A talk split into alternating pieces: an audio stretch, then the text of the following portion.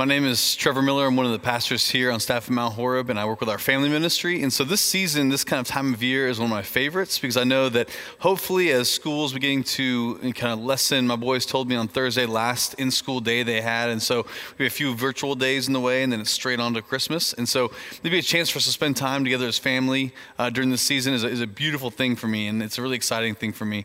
And even this morning, I mean, when we start singing these kinds of songs in the service and the, the sanctuary begins to look in this kind of way, you can just tell something is changing, something is happening. We're getting closer and closer to Christmas. I can't believe it's this week. Can you believe it? It's happened so quickly.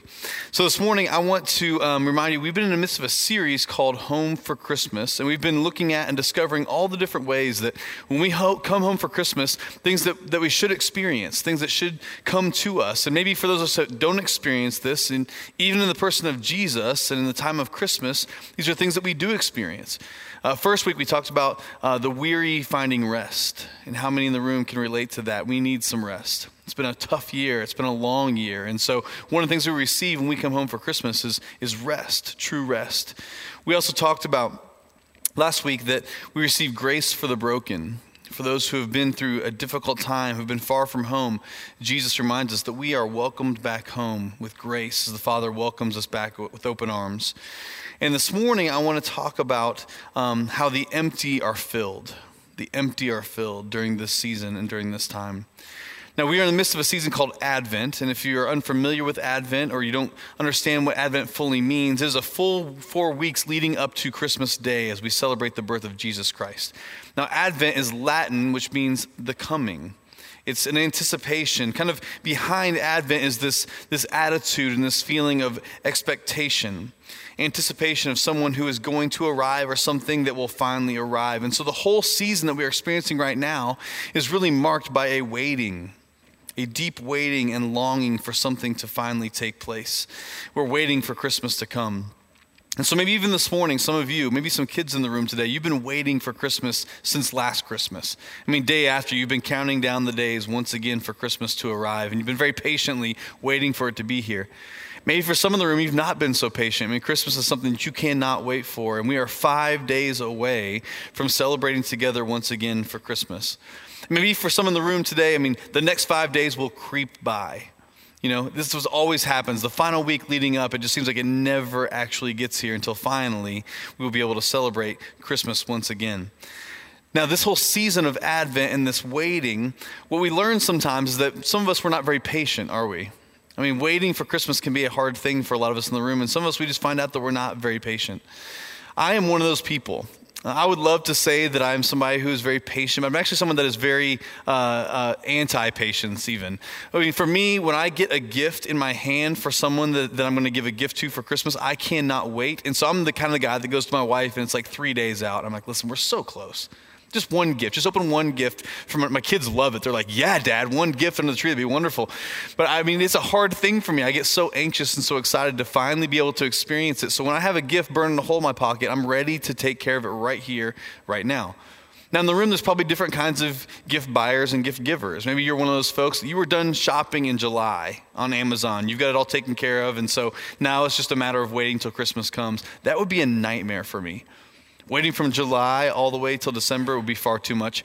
Maybe you're more like me and you're the one who goes to the candlelight service, and as soon as it's over, it's like a beeline to Walgreens to get the last things that you need, and you barely beat Santa back to the house at night on Christmas Eve.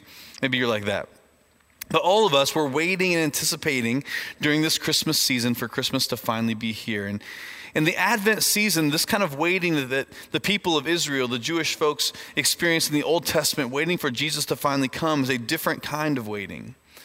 It wasn't about gifts. It wasn't about stockings on the mantle. It wasn't about lights on the tree. But instead, it was a, a waiting in anticipation of the fulfillment of prophecy from the Old Testament.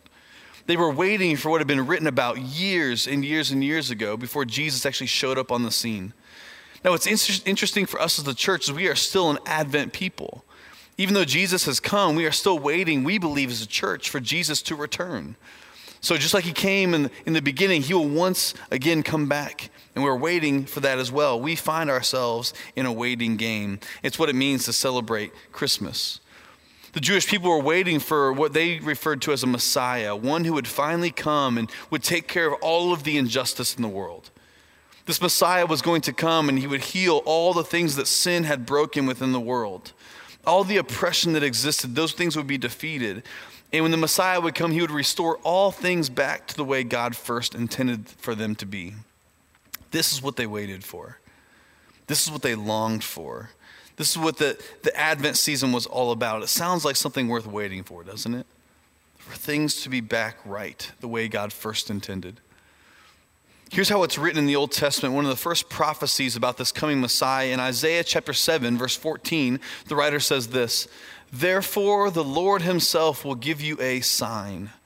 The virgin will conceive and give birth to a son, and you will call him what? Emmanuel, which means God with us. The, Lord Himself will give you a sign. There will be a sign that your faithful expectation, your faithful waiting has finally paid off. There will be a thing that will finally take place, and when it takes place, you know that you finally have come to that day. And it was written about years ago in the Old Testament before it actually took place in the New. But there was a sign that the Lord would give. Now, I grew up in Indiana, which is a, a far off land uh, in the north part of our country. In Indiana, during the Christmas season, during winter, there's something called snow. You've never seen it before. It's white, kind of cold. You can pack it, throw snowballs, that kind of thing. And for me as a kid, we always anticipated Christmas. We were so excited about Christmas because of a couple things. One, you get to celebrate Christmas, but also school was out for a time. And so all these things were so exciting. And I remember in Indiana, there was a sign that we always waited for that let us knew that we were no, we were finally getting close to the Christmas season, and that was the first snow. Like in Indiana, when the first snow finally fell, you know you were in late fall, early winter. You were finally moving your way towards December and December 24th, 25th, and it was finally coming. It was the sign to show you that the waiting that you had taken part in for who knows how long that year had finally come to pass. And the things that you had waited for were just around the corner. The Jewish people were waiting for the same kind of thing. And the writer says, There will be a sign that is given to you, and that sign will be a virgin who will give birth to a son named Emmanuel. And this sign was more of just a, than a boy being born in a dusty stable. The sign was the fact that God was not content to stay somewhere far off from us, but instead he wanted to come close. He wanted to be Emmanuel, God with us. Instead of being somewhere far off from us, he wanted to be in our life working in our life, right in our midst. But as I said earlier, some of us are not very good at being patient, are we? It's hard to wait for God to do things within our life when the world offers us things so quickly. Because our God is a God who grows things, but the world is a world who manufactures things. The things of God are the things that last, but the things of the world are the things that are temporary. And when we find ourselves waiting for God to move too often, we are tempted to want to make it happen on our own because God's timing is not our timing. Amen. And many of, many of us in the room this morning, you, you feel this phrase right here God's timing is not our timing. The things that we long for, the things that we want, the things that we wait for often don't happen within our own time frame. And waiting on God to work can be a difficult thing. And maybe even today, right now, there are things that you are waiting for. You're anticipating, eagerly anticipating God to finally come and restore your marriage. You're waiting for God to, kind, to finally come and to quiet the anxiety that you feel within your life. You're waiting for God to finally bring a special person into your life. You're, you're waiting for God to bring that job that you've been anxiously waiting for, and it just seems like it never actually happens. And you just continue to wait on God to move. This kind of feeling takes place within the scriptures often. And, and, this kind of feeling is given all kinds of words, all kinds of ways of understanding. Oftentimes in the scriptures, this kind of feeling is called an emptiness. Sometimes it's called an aching or a void. And we may know exactly what this feels like to feel the emptiness within our life, to feel the void, to feel the ache. And the problem is, when we feel this, oftentimes we find the quickest way to fill it. What is the quickest way to no longer feel the things that I'm feeling? So instead of waiting on God to come and restore our marriage, it's easier sometimes just to step out and do it on our own. Waiting for God to come and take care of the anxiety within our lives, sometimes it's easier to just self medicate on our own or to wait for that relationship to finally come and instead to settle for a relationship that we know is not the best. When we feel emptiness and ache and a void, too often we are tempted to want to fill it on our own. But Advent is about the wait. Advent is about expectation. Advent is about anticipation. You see, the Christmas narrative, the story within the Bible and the Gospels about the birth of Jesus Christ, we are first introduced to a young woman named Mary. And in Luke chapter 1, we find out that she's a simple woman. And she's engaged to a man named Joseph. And they've been waiting, just like the rest of the Jewish people, for this Messiah to finally come so that all things that were broken and wrong could finally be made right and whole. Little did she know that God's timing would not be her timing because she finds herself wrapped up in the story of God and what he's up to. In fact, it's definitely not her timing because she would have much rather waited to be married before she became pregnant. I mean, can you imagine Mary going and having this conversation with Joseph? Joseph, I'm pregnant and I'm going to have a baby, uh, but it gets a little dicier because it's not your child. And in fact, it's not any man's child. This, this child, the Bible says, comes by the Holy Spirit of God. God has brought this child into Mary's womb. Now, Mary then eventually goes to meet with her cousin Elizabeth, and the Bible tells us that Elizabeth also is pregnant, and they have a time of celebration with one another, realizing that God has chosen Mary to bring this Messiah, this Savior, into the world. Now, as soon as they had this experience, we read something in the scriptures in Luke chapter 1 that is known as the Magnificat. And this is what is known as Mary's song, as Mary sings a response to God because of him choosing her to bring Jesus into the world. I want to read for you this song that she sings, but I want you to notice some themes and some, and some words that show up often within this passage. Here's what it says in verse 46 through 55. And Mary said, My soul glorifies the Lord, and my spirit rejoices in God my Savior for he has been mindful of the humble state of his servant, talking about herself. From now on, all generations will call me blessed, for the mighty one has done great things for me. Holy is his name. His mercy extends to those who fear him. From generation to generation, he has performed mighty deeds with his arm. He has scattered those who are proud in their inmost thoughts. He has brought down rulers from their thrones, but he has lifted up the humble. He has filled the hungry with good things, but he has sent away the rich away empty. He has helped his servant Israel, remembering to be merciful to Abraham and his descendants forever, just as he promised his ancestors. This is a common theme that runs throughout this song that Mary sings. This, this phrasing that, that Mary chooses to use. And some of the things she says is she says that she speaks of humility, being a humble servant. She says that God topples those who have thrones and he exalts those who are lowly. He says he satisfies the hungry while he turns the rich away empty. See, the theme of the Magnificat, this song of Mary, is that God is for those who sense the ache. God is for those who sense that they are empty. God is for those who sense that there is a void because those are the ones who are willing to wait on the Lord to move. Dietrich Bonhoeffer, the German pastor and theologian who stood up against Nazi oppression, once said this The only ones who can celebrate Advent are the people who carry restlessness around with them, whose souls give them no peace who know that they are poor and incomplete, and who sense something of the greatness that is supposed to come. You see, there's a reason in this Christmas story that we are introduced to this peasant girl named Mary who's engaged to a simple man named Joseph who is from backwoods Nazareth, which is like the ancient Near Eastern Minetta of their time.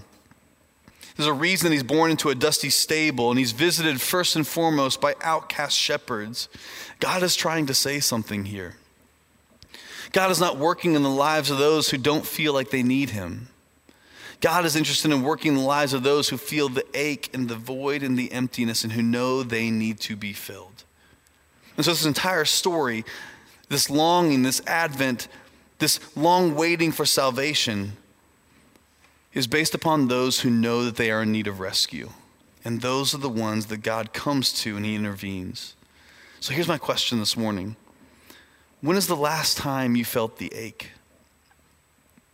When is the last time that you sensed a void? When is the last time that you, you knew that you were empty and you were in need of being filled?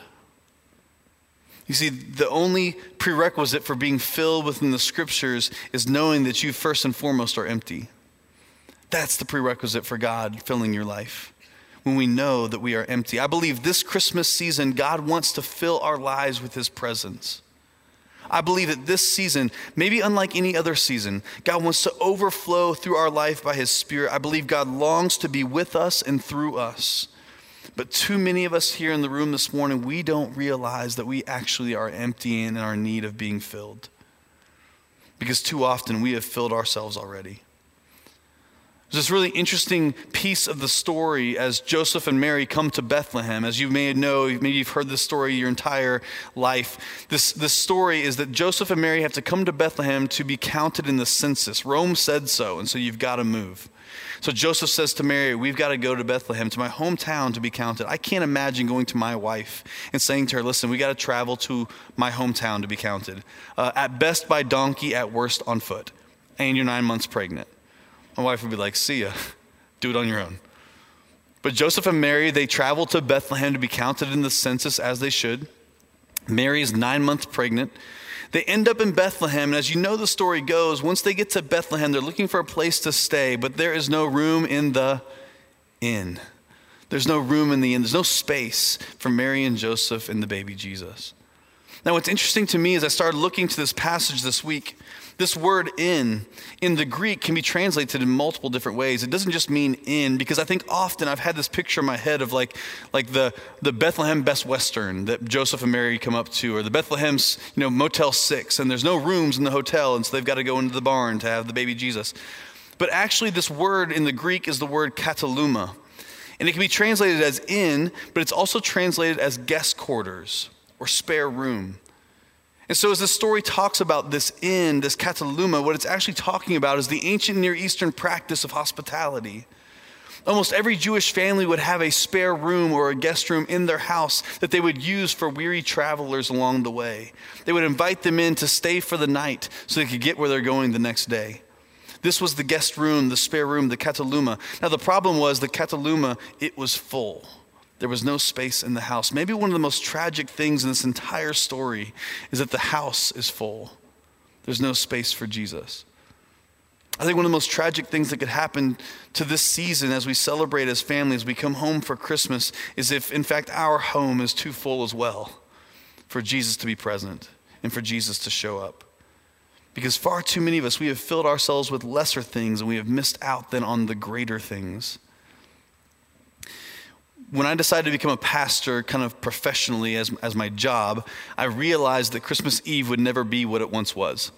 And Christmas Eve used to be this wonderful time with family and food. And now, as a pastor, I know that and I, it's a blessing to be at a church like Mount Horeb. We have five services. And so typically I'm here from 11 a.m. to 11 p.m. My wife knows this is part of the deal. My kids know it's a part of the deal. And it's what it means to serve here in this place.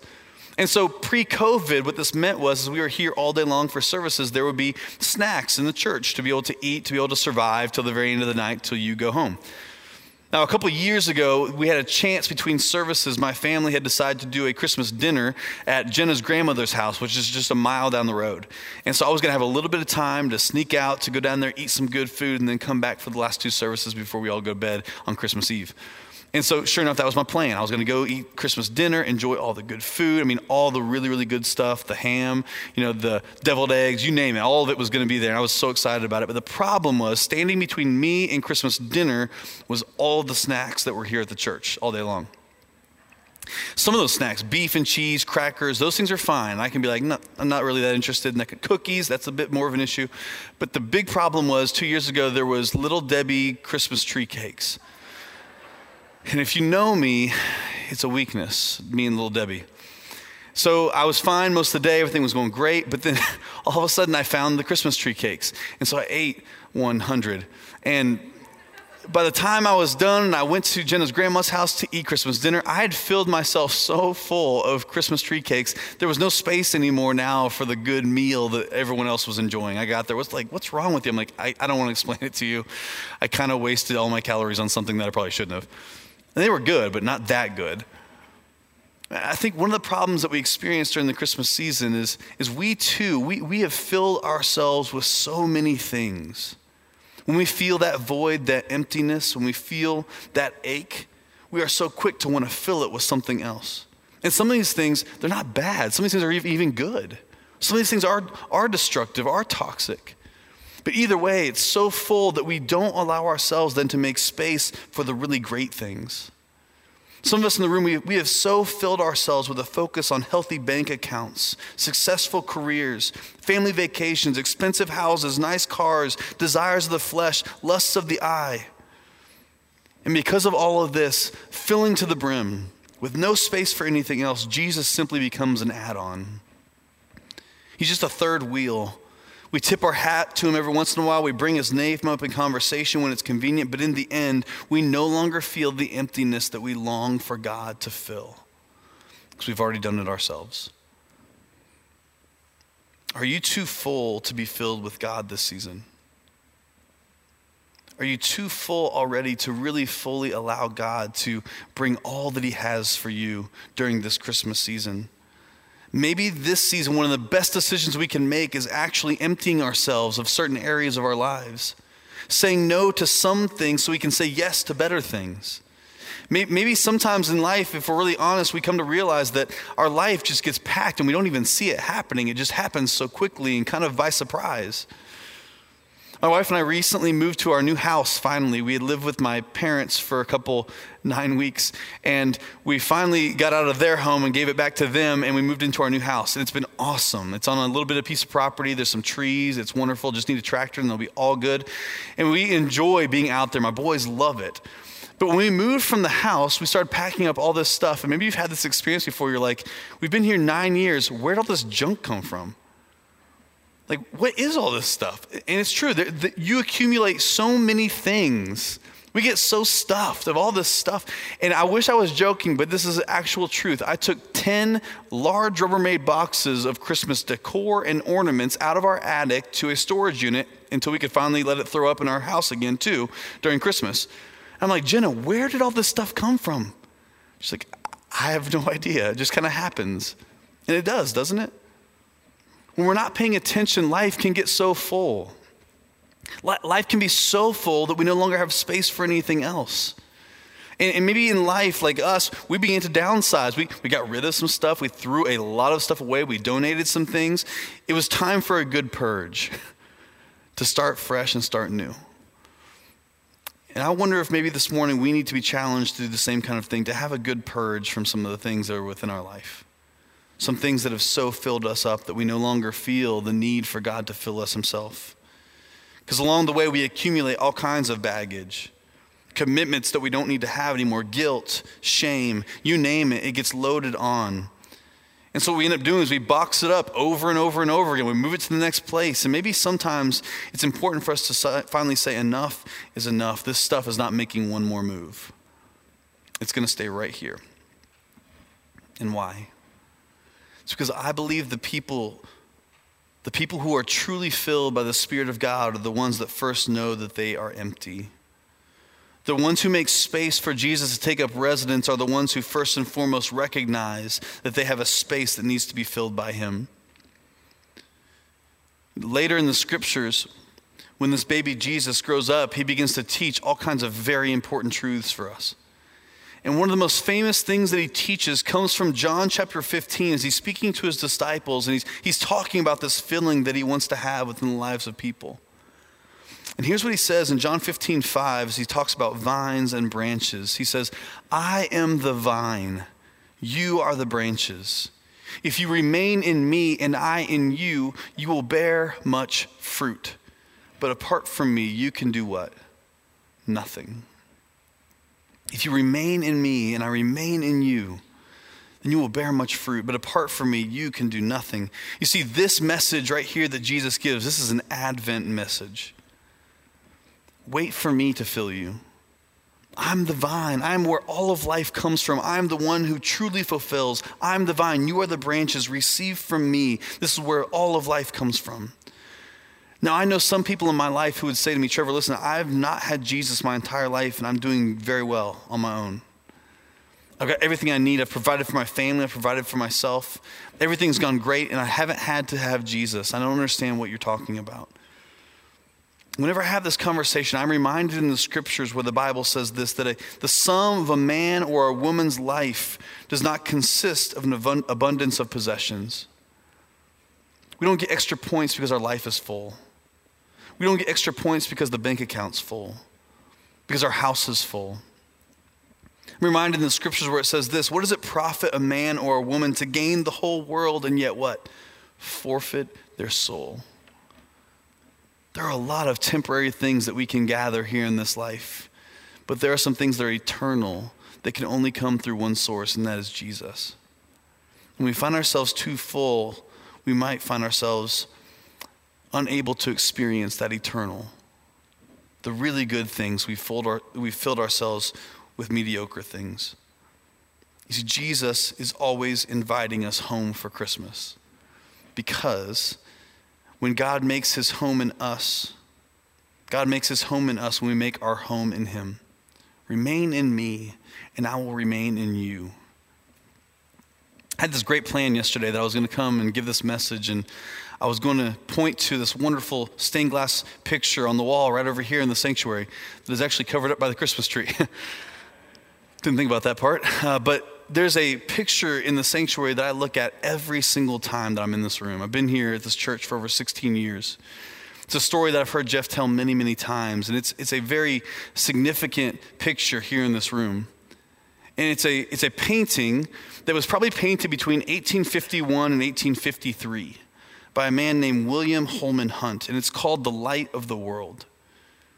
And, and the painting, this picture is of Jesus who's walking up to this door, this door that is overgrown with vines and has not been opened in a very, very long time.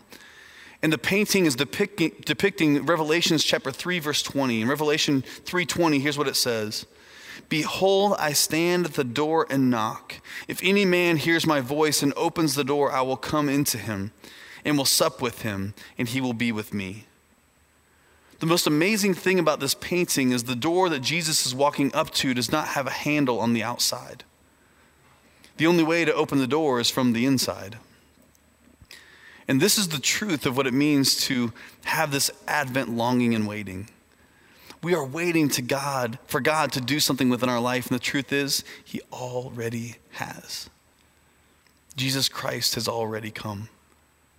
And potentially, the, the key here is for us to open the door from the inside, to allow Him to come into our life, because Jesus says, When you stay connected to me, I will stay connected to you. If you make your home in me, I will make my home in you. But the only way this happens is we must be people who recognize the ache, who feel the emptiness, who understand the void, and realize those are the individuals who God decides to fill. So back to Mary's song. The song that Mary sings, she doesn't realize it quite yet, but this, this baby that is growing in her stomach, this thing that God is doing within her, was not just to be a blessing for her and her family. But this birth of Jesus that she was bringing into the world was not just a blessing for them, but it was a blessing to the entire world. That he would come and live his life and ultimately sacrifice himself on the cross to give an opportunity for new life for all people. And if we are willing to empty ourselves this Christmas season, if we're willing to get rid of a few things here and there to be able to make space for Jesus to fill us, what I believe might happen is we might be willing then to be able to pour out from us to the world that is in need. The last thing I want to say today is this God fills the empty to be emptied again. God fills the empty to be emptied again. It is very important that as God blesses us and pours into us, that is not to be a reservoir for us to keep to ourselves. We are to be a catalyst to be able to bless the world around us by the way that we live, by the way that we move, by the way that we breathe, by the way that we serve the world around us. So as we are filled, we are in turn emptied once again. There's a prayer that we pray every single Sunday. We prayed it this morning. It's known as the Lord's Prayer. And there's a portion of the Lord's Prayer that reads like this Give us this day our daily bread. Give us this day our daily bread. You know why it doesn't say, Lord, give us bread for the rest of our lives? No, give us this day our daily bread. Because otherwise, if we were so full, we might find ourselves being tempted to forget about God. But if we find ourselves too empty, we might find ourselves trying to fill ourselves with things that are lesser than God Himself. Give us this day our daily bread. Give us just enough, God. Give us just enough that we might know that we are dependent upon you. And as you give it to us and we empty ourselves once again, it is a reminder of this void, this emptiness, this need to be filled daily, a daily dependence upon Him. And so this morning, my prayer for all of us is that when we leave this place today, that we would sense the longing that we have for Jesus to fill our lives. That he might illuminate within our lives some things that need to be gone in order to make space for him to truly come, that we might experience him this Christmas unlike any other. Would you join me this morning? Let's pray together. God, thank you. Thank you for your love and your mercy and your grace that you so willingly give to us. We pray that today, God, that you would point out in our life maybe the things that we have settled for that is so much less than what you want for us. Would you help us to see, God, some of the things that we could say no to so that we could say yes to things that are even better? And I pray, God, that as we find ourselves being filled by your Spirit, that we would be generous to allow it to overflow from our lives into the lives of those around us. Keep us dependent upon you, God. Give us this day our daily bread. Give us enough that we would not be tempted to forget about you. And make sure, God, that we have some so we are not tempted to take care of ourselves on our own. We love you today, Lord, and we look forward, we anticipate, we advent this Christmas season to the coming of Jesus Christ. And it's in your name that we pray. Amen.